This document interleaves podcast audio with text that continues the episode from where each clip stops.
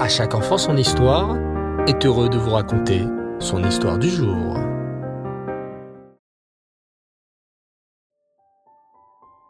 Erev Tov les enfants, bonsoir, vous allez bien? Baruch Hashem.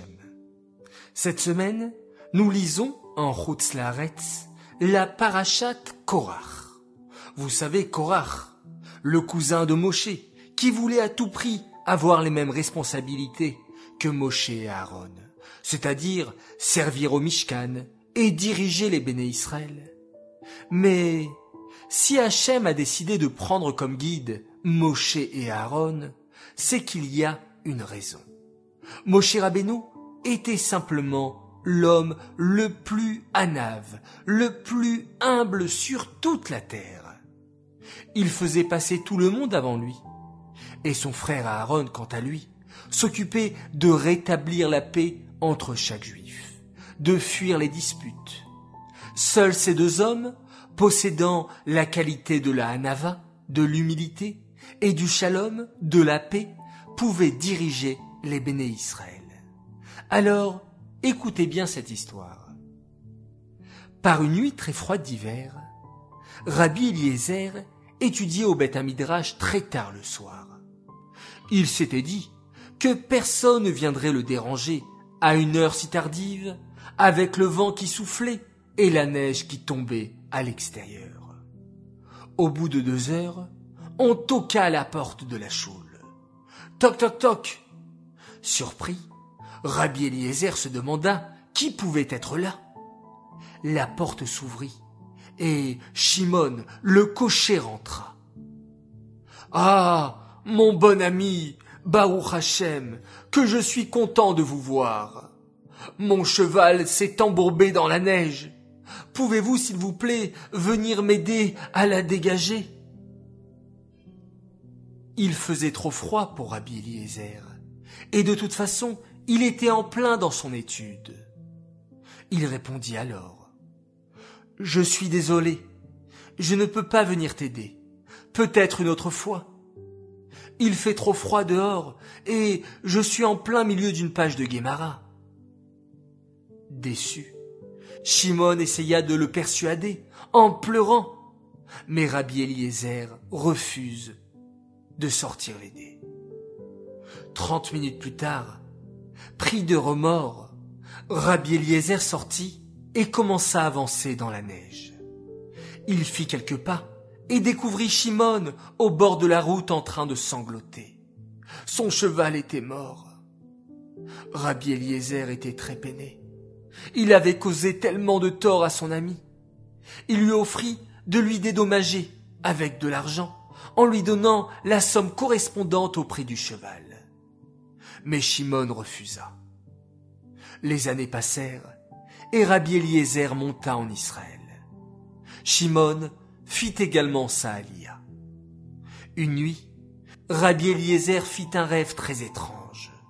Il essayait de marcher, mais il ne voyait pas ses jambes sous lui. Elles étaient devenues comme transparentes. Il fit ce même rêve plusieurs fois et décida qu'il devait trouver la solution. Il écrivit alors une lettre à son rabbi, le Maguide de Mezrich. La réponse lui parvint trois semaines plus tard. Mon cher élève, peut-être que dans ta vie tu as fait honte à quelqu'un, et maintenant ta punition est que tes jambes refuseront un jour de te porter. Tout de suite, Rabbi Eliezer se souvient de la fois où il n'a pas aidé Shimon le cocher. Il lut la suite de la lettre. Voici ce que tu vas faire tu vas devoir retrouver cet homme à qui tu as fait honte et t'excuser. Rabbi Eliezer comprit ce qu'il restait à faire. Il se mit à la recherche de Shimon et très vite, par une ancienne connaissance, il le retrouva. Il décida de lui rendre visite et d'implorer son pardon. En arrivant près de la maison, il vit que celle-ci était très simple. Il toqua et entra il vit des murs recouverts entièrement de livres de Torah. Au centre de la pièce, une petite table en bois avec une chaise et une paire de téphilines. Sur la chaise, Shimon était assis, plongé dans son étude, et n'avait pas entendu son visiteur entrer. Rabbi Eliezer lui dit alors, Shalom, mon ami. Shimon lui répondit, Shalom, tu as besoin de quelque chose? Oui, je suis venu aujourd'hui implorer ton pardon. Il y a quelques années, j'avais refusé de t'aider avec ton cheval, et celui-ci est mort par ma faute. Shimon dit simplement. Oh, je me souviens très bien. Écoute, j'accepte ton pardon. Mais cela ne suffit pas à annuler le décret qui pèse sur toi. Il va falloir que tu fasses un très gros effort, car en m'aidant pas, tu m'as méprisé et tu as fait preuve de gave, d'orgueil, par ta richesse et ton étude. Maintenant, tu vas devoir faire preuve d'humilité.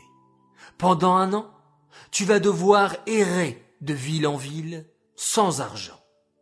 Et tous les jours, tu devras étudier le Chumash, le Teilim, le Tanya, et tu n'auras le droit de mendier de la nourriture uniquement lorsque tu auras vraiment très très faim.